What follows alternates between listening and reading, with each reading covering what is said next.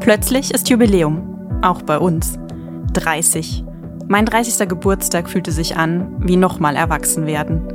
Ich möchte dieses Jahr mehr darüber erfahren, wie man als Agentur erwachsen wird. Wie wir als Agentur erwachsen wurden. Also wohin zuerst? An den Anfang. Zu einem Pitch, der fast zu groß war. Und noch weiter zurück in eine Kneipe und Kleinkunstbühne mit auffällig vielen Fahrrädern vor der Tür. Die Geschichte von uns als Agentur von Birke und Partner ist auch die Geschichte von Ralf Birke. Er hat die Agentur mitgegründet, damals in den 1990er Jahren. Damals, über das Wörtchen werden wir beide schmunzeln. Und dann wird Ralf es mir aus handwerklichen Gründen wegnehmen wollen. Beziehungsweise der Journalist in ihm. Wieso wechselte er die Seiten aus dem Journalismus in die Agentur? Damals. Und wann war es da, dieses History Marketing? Ich bin Bettina Fettig-Biernat oder kurz Phoebe, wie meine Kolleginnen und Kollegen gern sagen.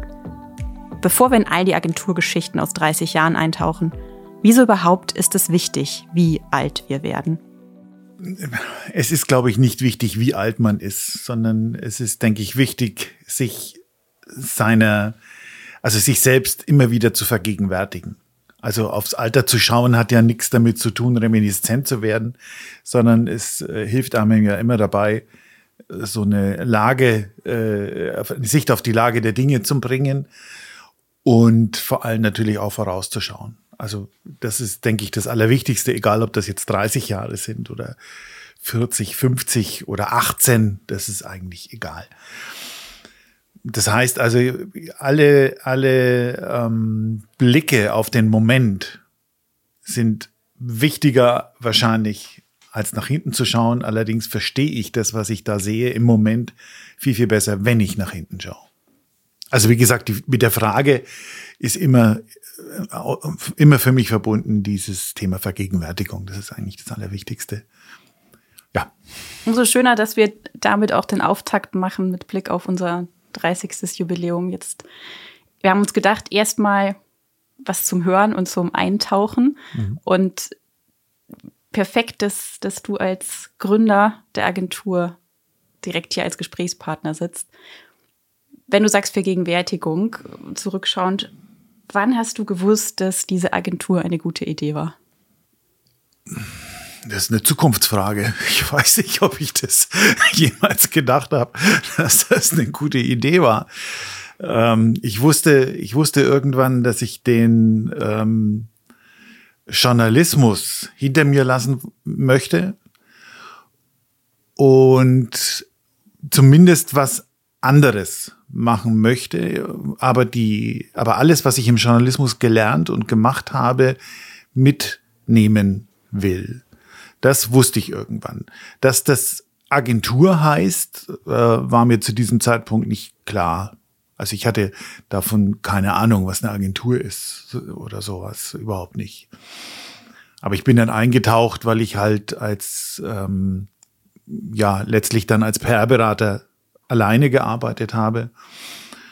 Und da habe ich so langsam verstanden, in welchen Strukturen die Branche tickt.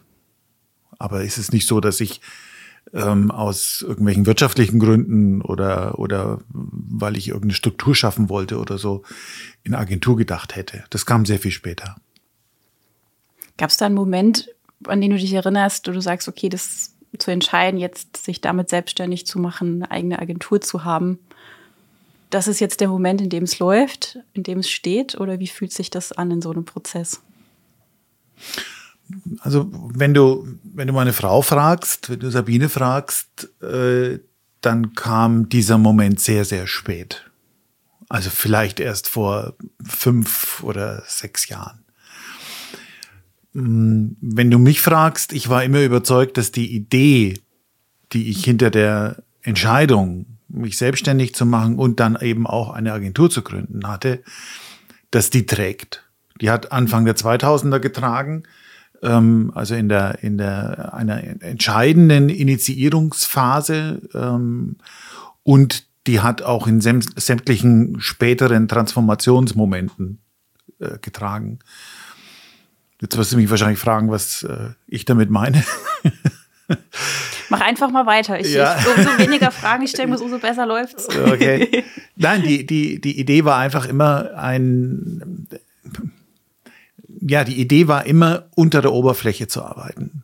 Also PR und Werbung wird ja immer nachgesagt, sie wären oberflächlich und sie würden ähm, nur an der Show äh, interessiert sein und an Reichweiten und anderen Dingen. Ich war immer davon überzeugt, dass es in die Tiefe gehen muss, um wirklich in die Köpfe zu gehen, in die Herzen zu gehen, um Emotionen, echte Emotionen zu schaffen, dass sich dann irgendwann so ein Begriff wie Storytelling äh, geprägt hat, äh, war für mich Zufall.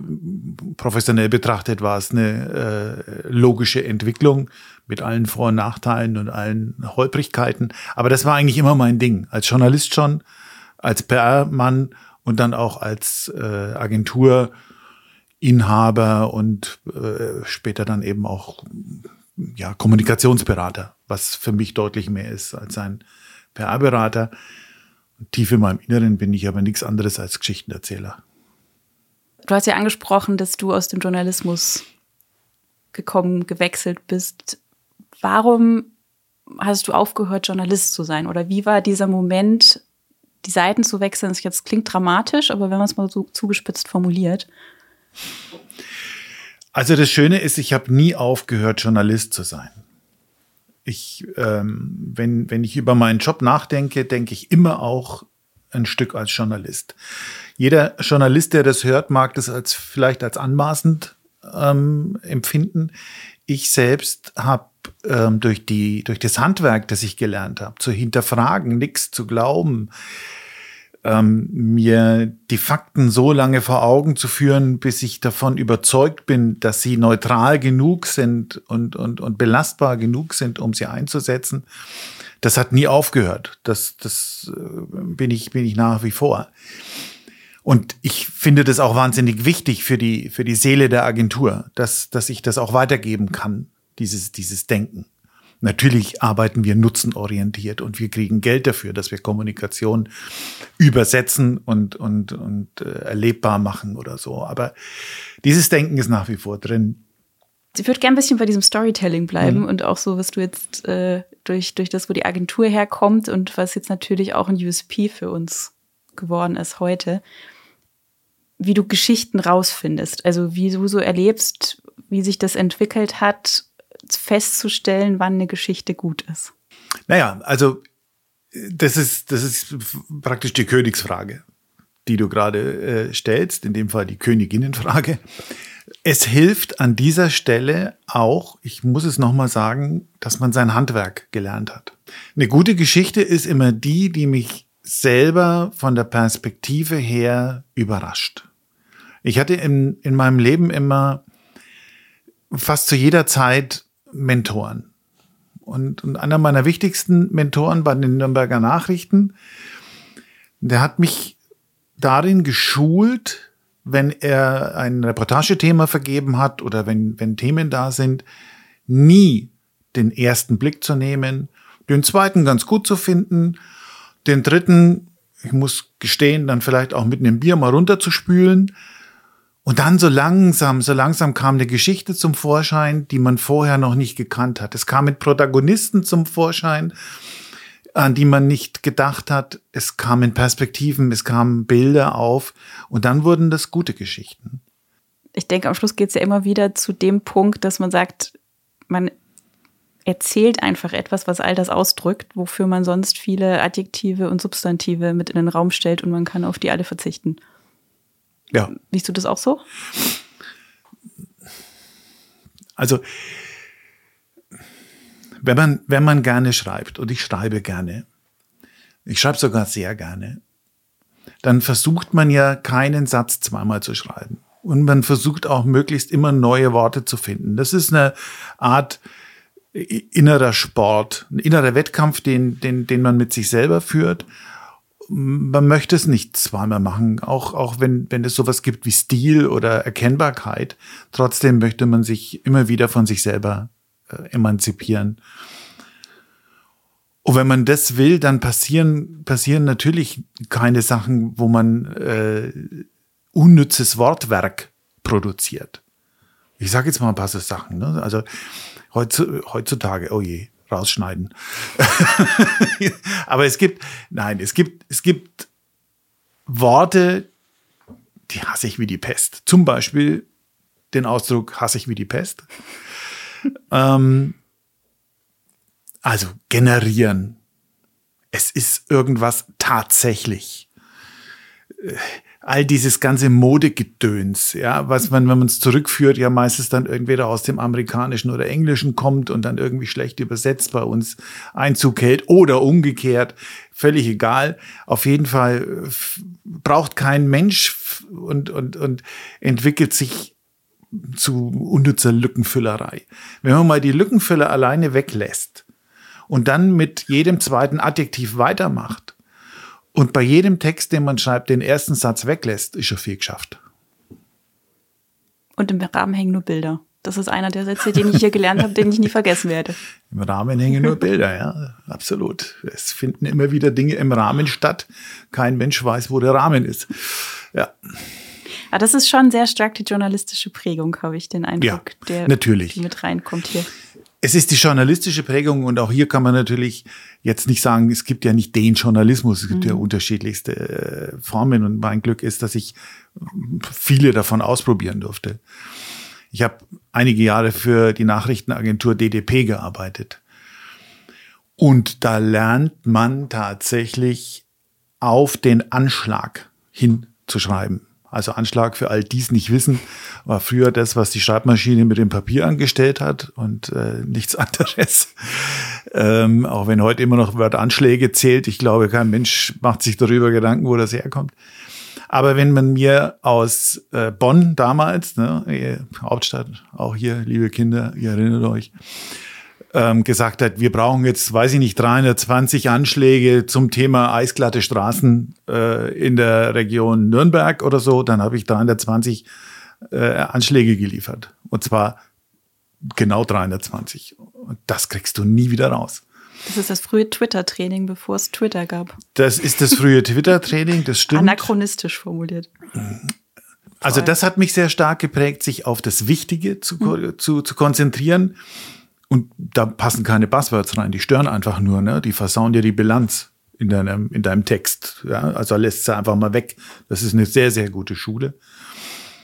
Und die zweite und dritte und vierte gute Schule war für den Rundfunk zu arbeiten, um Stimmungen aufnehmen zu können. Plötzlich hast du noch den, das, das Medium Ton gehabt und hast noch O-Ton gehabt und konntest Musik einspielen und, und so. Auch da hatte ich das große Glück äh, wirklich zugewandte Mentoren zu haben, die so ein bisschen Storytelling-Talent in mir, glaube ich, auch entdeckt haben.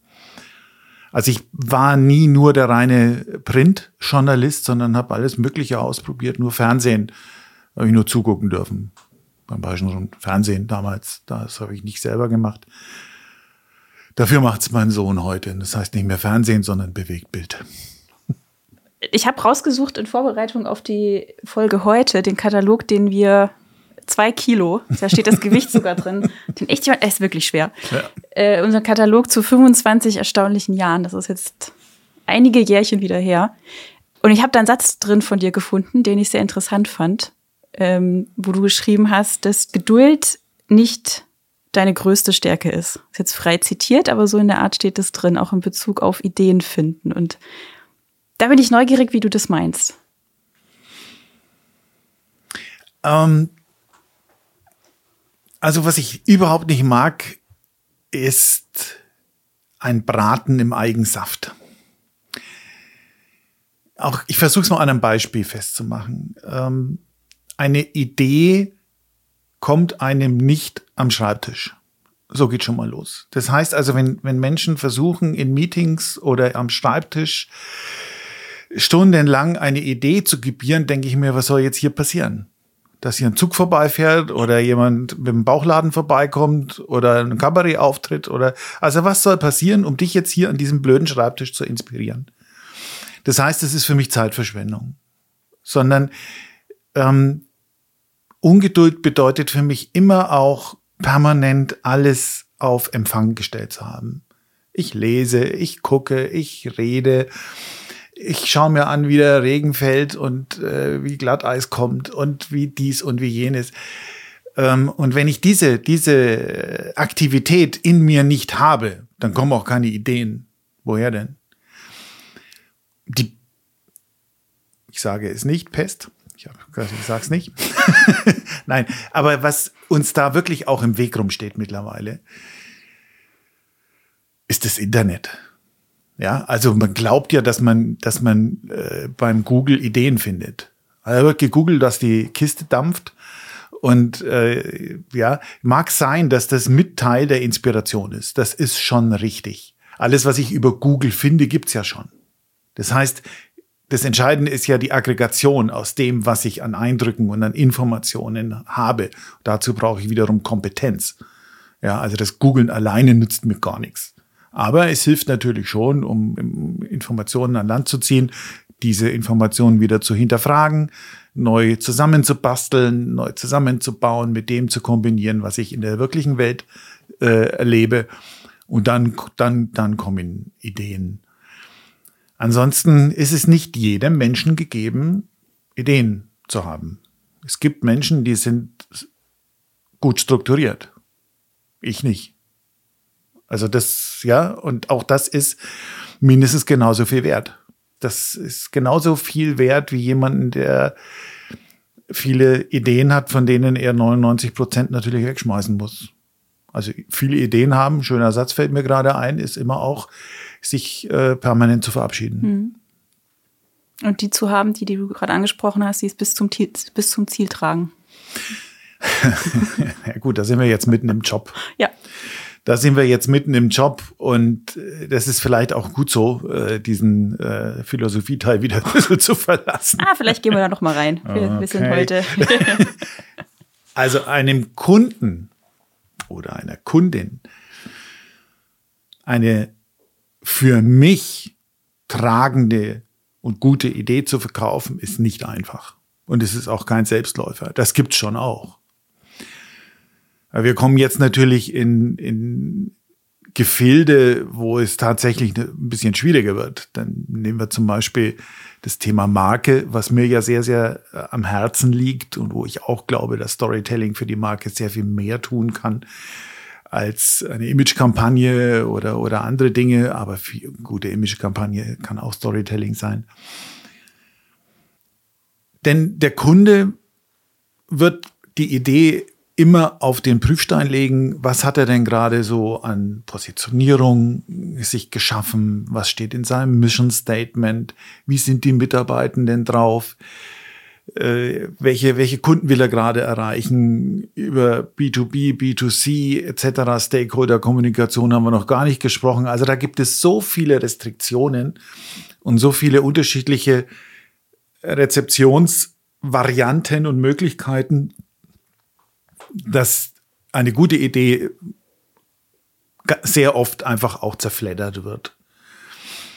Und, das muss ich auch sagen, oft fehlt natürlich, fehlen natürlich schon Mut und ein bisschen Experiment, Experimentierfreudigkeit. Wo kommen dir die besten Ideen? Was ist, was ist der Ort, wo du Ideen hast? Also gute Ideen kommen wir tatsächlich in der Natur. So habe ich es ja tatsächlich gesagt. Interessant. Ähm, beim Wandern, beim Walken, da kommen mir gute Ideen. Sehr gute Ideen kommen mir tatsächlich, jetzt wird's böse. Sehr gute Ideen kommen mir in ich habe es mal, ich habe es mal in einem Aufsatz 25. Stunde genannt ein Freund von uns hat ja, ein Fotograf, hat dann ein Buch gemacht über den Bauch einer Stadt zwischen 5 Uhr früh und, und 7 Uhr früh. Ein sehr, sehr schönes Buch. Und ich durfte einen Aufsatz dafür schreiben und habe hab dann die 25. Stunde da erfunden. Wahrscheinlich hat es vor mir auch schon einer erfunden, aber für mich war es neu. Wir googeln das. Wir googeln das bitte. Und das habe ich jeden früh im Prinzip, wenn ich, bevor ich aufwache. Also ich wache auf und bin aber noch nicht wach. Und dann passieren in meinem Unterbewusstsein, wenn ich Glück habe, positive Dinge. Wenn ich Pech habe, zurzeit wache ich mit irgendwelchen äh, Gedanken an die Ukraine oder sonst was auf. Aber im günstigsten Fall wache ich auf mit einem Thema, das mich beschäftigt, vielleicht auch mit einem Job, mit der Geschichte, die ich gerade schreibe. Und in diesem, in dieser kurzen Zeit, wo ich meine Gedanken nicht kontrollieren kann, habe ich festgestellt, kommen mir sehr, sehr gute Ideen. Wenn ich die, das ist wie mit Träumen, nicht sofort aufschreibe, sind sie weg. Sehr komplizierte Antwort, aber so ist es tatsächlich. Wenn du erwartet hast, dass ich jetzt so eine Gebrauchsanweisung habe, die gute Idee liefere, schwierig. Also die kann überall. Ich, wie gesagt, man darf das Hirn einfach nicht ausschalten, auch wenn einem oft danach ist. Und wenn man es ausschaltet, dann sollte man es auch auslassen. Aber wenn man auf der Suche nach Ideen ist, dann sollte man alles miteinander verknüpfen, was auf einen zuläuft und nichts ausschließen. Ein guter Claim, ein gutes Wording, das braucht Zeit und auch wieder nicht. Hast du das trainiert? Nee. Nein, das habe ich nicht trainiert. Und andersrum, ich bin jeden Tag im Training. Ja, ich, ich versuche ja jetzt, wir sind ja mitten in einem äh, Change-Prozess, der fast schon abgeschlossen ist auch, was, was sehr schön ist. Du bist Teil dieses Change-Prozesses. Und aufzuhören damit ist das Schwierigste überhaupt. Ich kann aufhören, in die Agentur zu gehen. Und ich, ne, ich kann aufhören, mir Gedanken und Sorgen zu machen, haben wir das nächste Jahr genug äh, Aufträge. Das kriege ich ganz gut hin. Aber das, die Beschäftigung mit immer wieder neuen Kommunikationsmöglichkeiten, mit äh, ja, Wordings, mit Formulierungen, mit Gerüchen, Farben und weiß ich nicht was, was, was für Kampagnen und für, für, für Dinge äh, möglich wäre. Keine Ahnung, wann das aufhört. Das ist Dauertraining. Wie war dieser Moment der Idee, es ist eine gute Idee, Unternehmen und Institutionen darauf aufmerksam zu machen, dass sie zu wenig bis jetzt mit ihrer Geschichte anfangen? Also die Initial, es gibt zwei Initialzündungen dafür. Einmal ein Projekt, auf das ich jetzt hier wie auf so viele äh, Projekte im History Marketing nicht näher eingehen kann.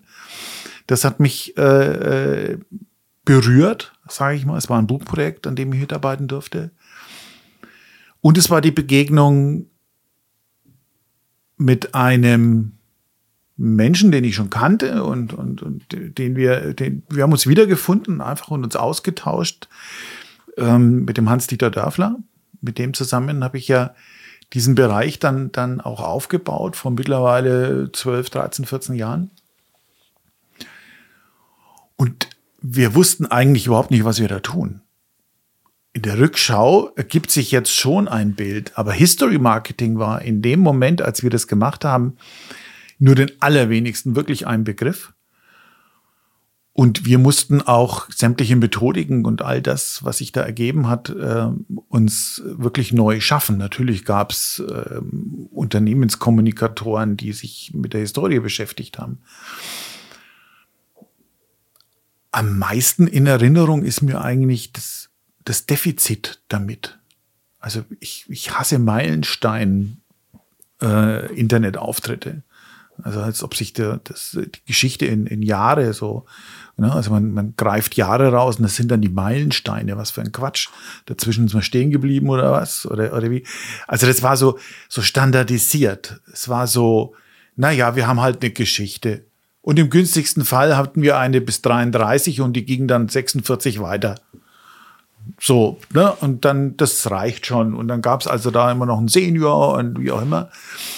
Das ist die, die, Unternehmensgeschichte. Ach ja, wir haben noch 120 Patente und wir sind natürlich Marktführer in der, in der, in der Lücke. Das ist so langweilig. Es ist so, so unglaublich langweilig. Wer sich wirklich mit Geschichte auseinandersetzt, und hier ist auch die, die, der Übergang von Geschichte zu Geschichten natürlich fließend, der wird feststellen, und da sind wir wieder bei der Vergegenwärtigung, dass zu jedem Zeitpunkt in einem Unternehmen Geschichte geschrieben wurde. Und das, daraus kann ich wahnsinnig viel lernen. Daraus kann ich, äh, das ist Nektar eigentlich für, für, die, für, für die eigene Philosophie, für die, fürs Mission Statement, für Mitarbeiter mitzunehmen, Mitarbeitende mitzunehmen, ähm, Krisen zu bewältigen.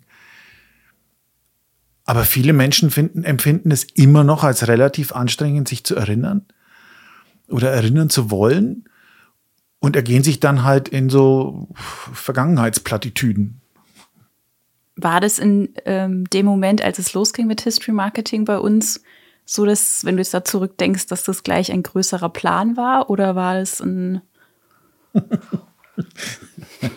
Oder in der Rückschau ein größerer Plan? Oder ist das uns also ein bisschen passiert? Der Plan, der Plan beginnt schon mal, dass ich für die Planstelle vom Hans Dieter kein grünes Licht bekommen habe. Wir wollen jetzt einen Historiker. Noch dazu einer, den man in jeder Phase anspürt, dass er einer ist. Also was, was soll der mit einer, was soll der in der Kommunikationsagentur? Ähm, das war schon schwierig, das zu installieren. Ansonsten konnte niemand was damit anfangen. Es war einfach so. Ich auch nicht.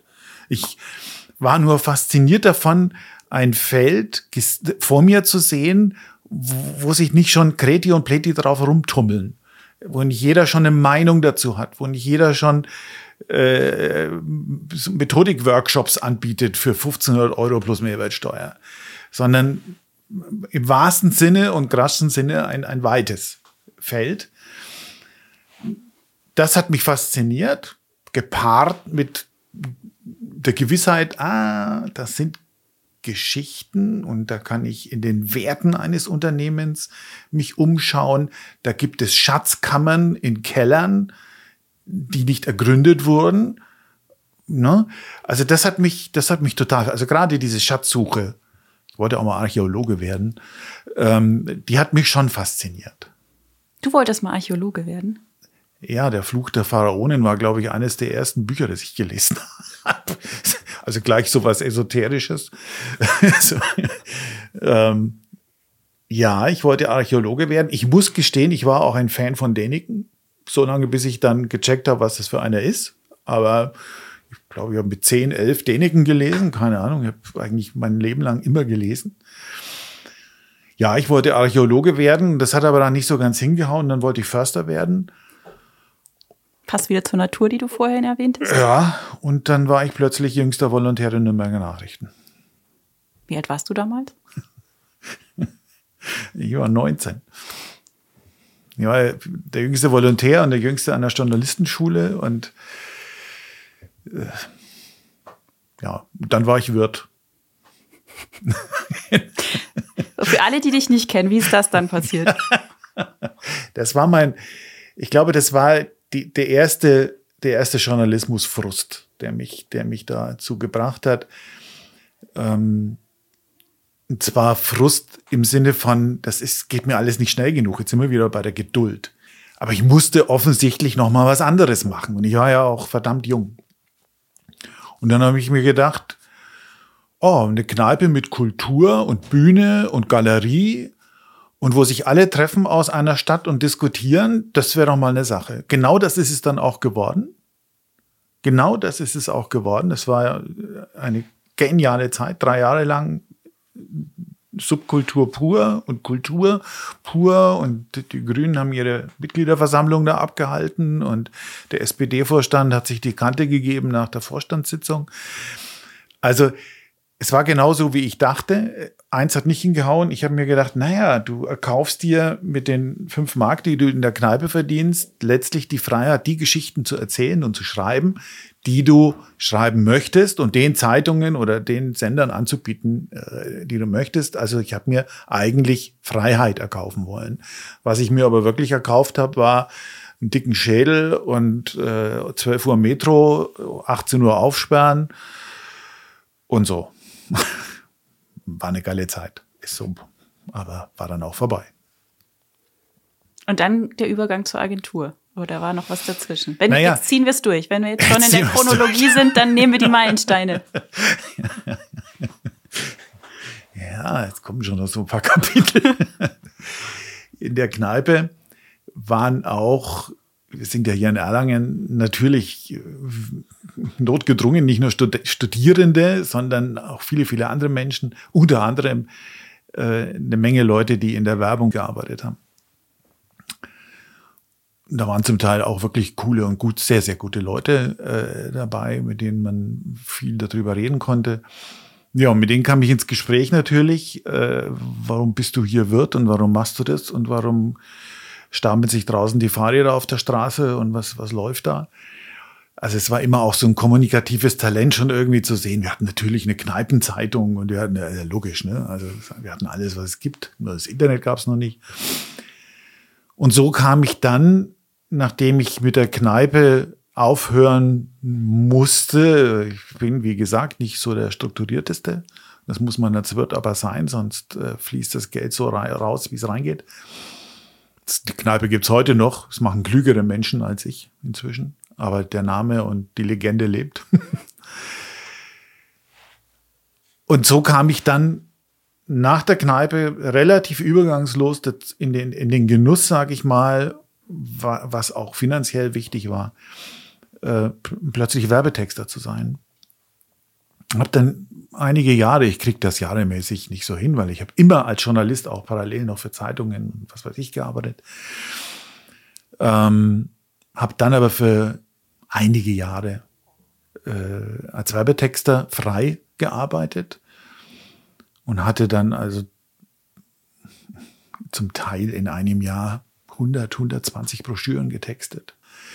Man kann sich vorstellen, äh, dass das durchaus lukrativ war und äh, dass das aber auch unheimlich anstrengend war. Stichwort Ideen. Auch wenn die Vorgaben relativ restriktiv waren, wie der Rhythmus in so einer Broschüre zu sein hat, so musste man doch immer mit Bildern und mit äh, einigen, ja, so musste man doch Bilder erzeugen. Und das ist wie mit dem Nachrichtenjournalismus. Irgendwann kannst du 320 Anschläge und irgendwann kannst du Bullet Points und sieben Satz, sieben Wortsätze und kannst die Benefits rausarbeiten und bringst sie in irgendein Bild unter und das machst du dann auch irgendwann im Schlaf. Und nachdem ich dann früh in meiner Aufwachphase halt über Benefits und Features offensichtlich nachgedacht habe, bin ich eines Tages in die Werbeabteilung und habe gesagt, ich höre jetzt auf. Was anderes machen. Was anderes machen. So wie ich vom Journalismus mich befreien musste, in Anführungsstrichen, emanzipieren musste, ist vielleicht das bessere Wort, weil ich habe es ja nie aufgehört so musste ich dann einfach da weg. Und was ich mache, mache ich halt mit Haut und Haaren. Und dann kann ich auch nur alle, äh, alles wieder sein lassen und auf Null stellen. Jetzt willst du bestimmt wissen, wie es dann weiterging. Meine Güte. Weißt du, was das Anstrengendste an einem Podcast ist? Ja, wenn man die Fragen vorwegnimmt. Nee, das meine ich nicht. Das Anstrengendste ist tatsächlich, nicht da, zu früh zu fragen. Tatsächlich. Tatsächlich. Ja, ich habe ja nicht, ich habe nicht den Anspruch erhoben, nicht mehr tatsächlich zu sagen. Dann ist das, dann kann man die Liste ruhig mitlaufen lassen. Mhm. Nichts zu früh zu fragen. Ah ja, okay. Mhm. Beziehungsweise nicht zu schnell ähm, zu aktiv zuzuhören. Wer die erste Folge gehört hat oder die ersten zwei, wird wissen, wovon ich spreche. Da, ähm, seitdem übe ich mich da drin. Also du möchtest gerne wissen, wie es nach der Werbetexterei weitergeht. Ich habe mich, sind wir wieder bei der Natur interessanterweise, ich habe mich immer sehr stark für äh, Stadtentwicklung und Regionalentwicklung interessiert das Stadtgefüge, daher auch die Kneipe, es schraubt sich schon alles so ein bisschen zusammen. Ja, also auch die Kneipe, wie gesagt, zu ihrer Zeit legendär. In dieser Zeit war auch der Herr Oberbürgermeister ein, zweimal da. Wirkte zwar wie jetzt irgendwie Elon Musk auf dem Mars, aber äh, er war da und, und, und, und wir kannten uns. Und Dietmar Halweg hat seinerzeit das Thema Radfahren Grünachsen und all solche Dinge auf seine Fahnen geschrieben gehabt. Das war 1983.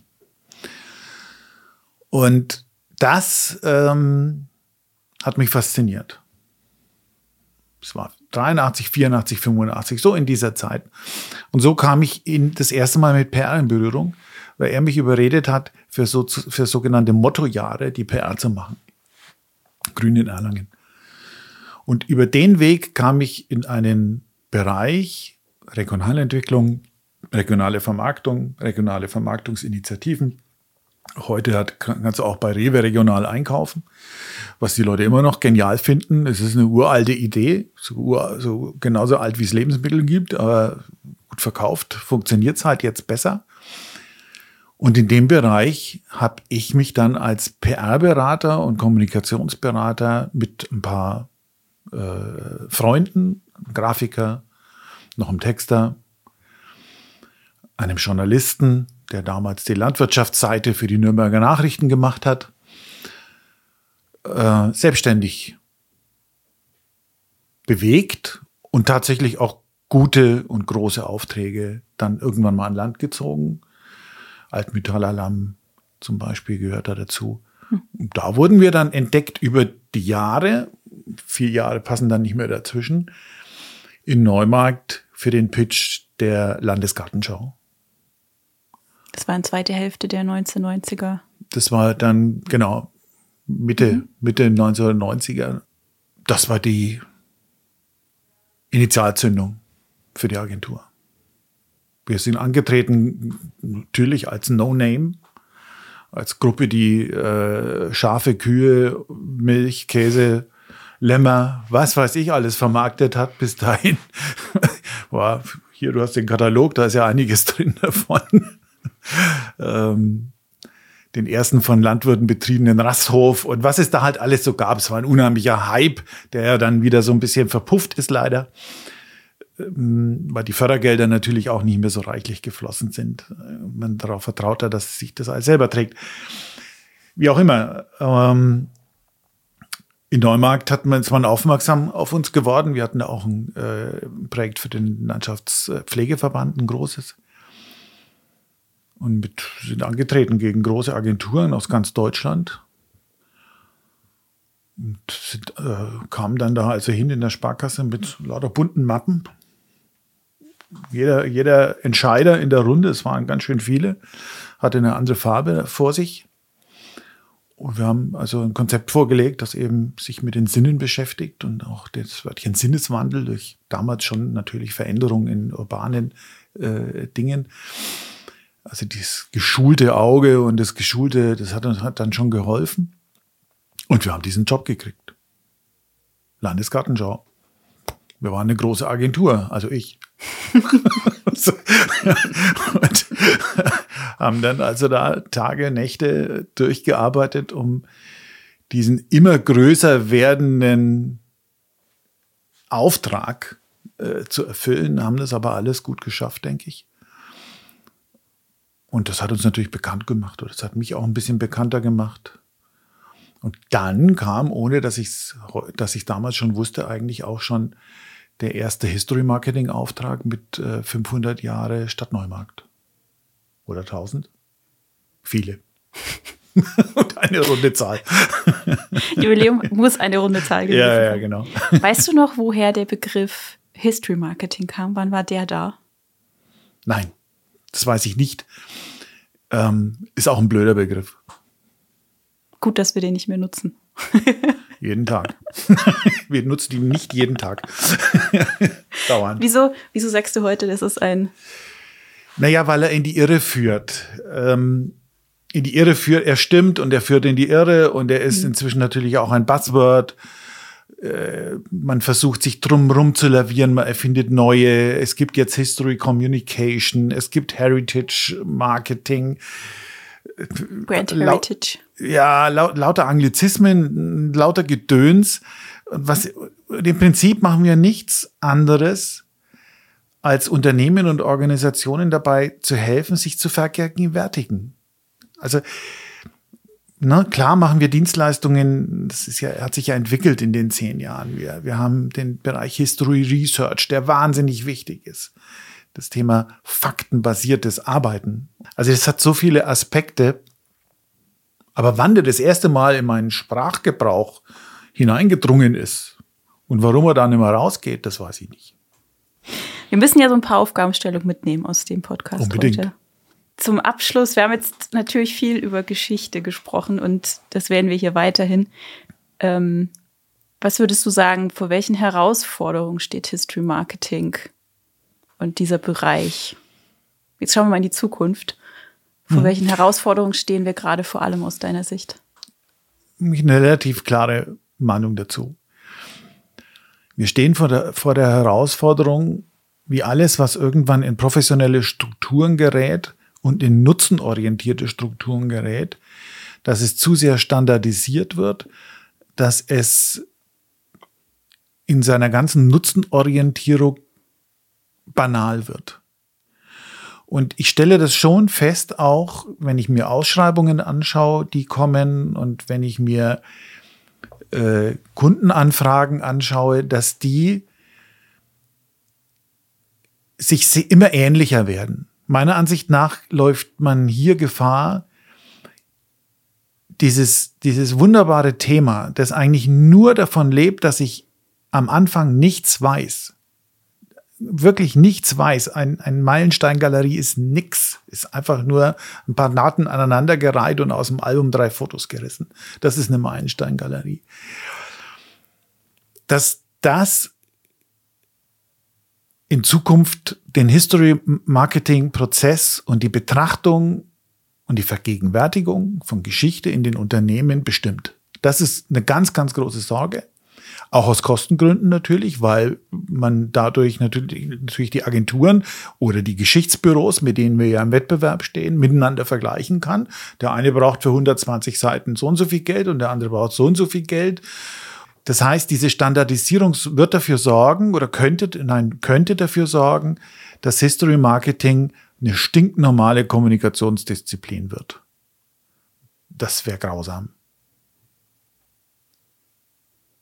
Das ist eine These, die wir doch in fünf Jahren nochmal überprüfen können. Unbedingt, unbedingt. Ich glaube, das ist auch eine Sorge, die History Marketing mit, mit nahezu allen anderen Kommunikationsdisziplinen äh, teilt. Und der Hauptauslöser für so etwas ist immer das Thema Wirtschaftlichkeit, sind, sind immer auch natürlich, äh, ist immer die Frage, wie viel Geld stecke ich wo rein, damit ich welchen Effekt erziele. Und da bin ich der festen Überzeugung, also in die Marke und in die, in das Aufladen der Marke mit ihrer Genese, nicht dem Generieren der Marke, mit ihrer Genese, ist das Geld immer verdammt gut angelegt. Und wenn ich, wenn ich mir Medialeistungen anschaue oder das Honorar von Influencern, um nochmal einen rauszulassen, ähm, dann ist das sehr, sehr gut ausgegebenes und investiertes Geld, weil es die ganze Kraft von Storytelling entfaltet. Die ganze Kraft. Kindheit, Jugend, all das, was im Storytelling in der Heldengeschichte vorkommt, Widerstände überwinden, all das ist in History Marketing vorhanden. Und wenn ich das irgendwann glatt bügle und wieder Geschichte nur so zum, zur Rutschbahn für irgendwelche Botschaften mache, das fände ich furchtbar. Vielen lieben Dank, dass du da heute so viel Eindecke gemacht hast. Ich hoffe, dass, äh, dass es auch, auch für alle, die dabei waren und zugehört haben, äh, genau diesen Einblick gegeben hat und ermöglicht hat. Danke dir dafür und ich freue mich schon auf das nächste Mal, wenn wir uns treffen. Und die nächste Folge in unserem Jubiläumsjahr wird auch bald anstehen. 2023 feiern wir Geburtstag. Abonnieren Sie unseren Bubcast, um Geschichte und Geschichten mitzufeiern. Wer uns Feedback geben mag oder eine Idee teilen möchte, wir freuen uns über Post an podcast.birke.de.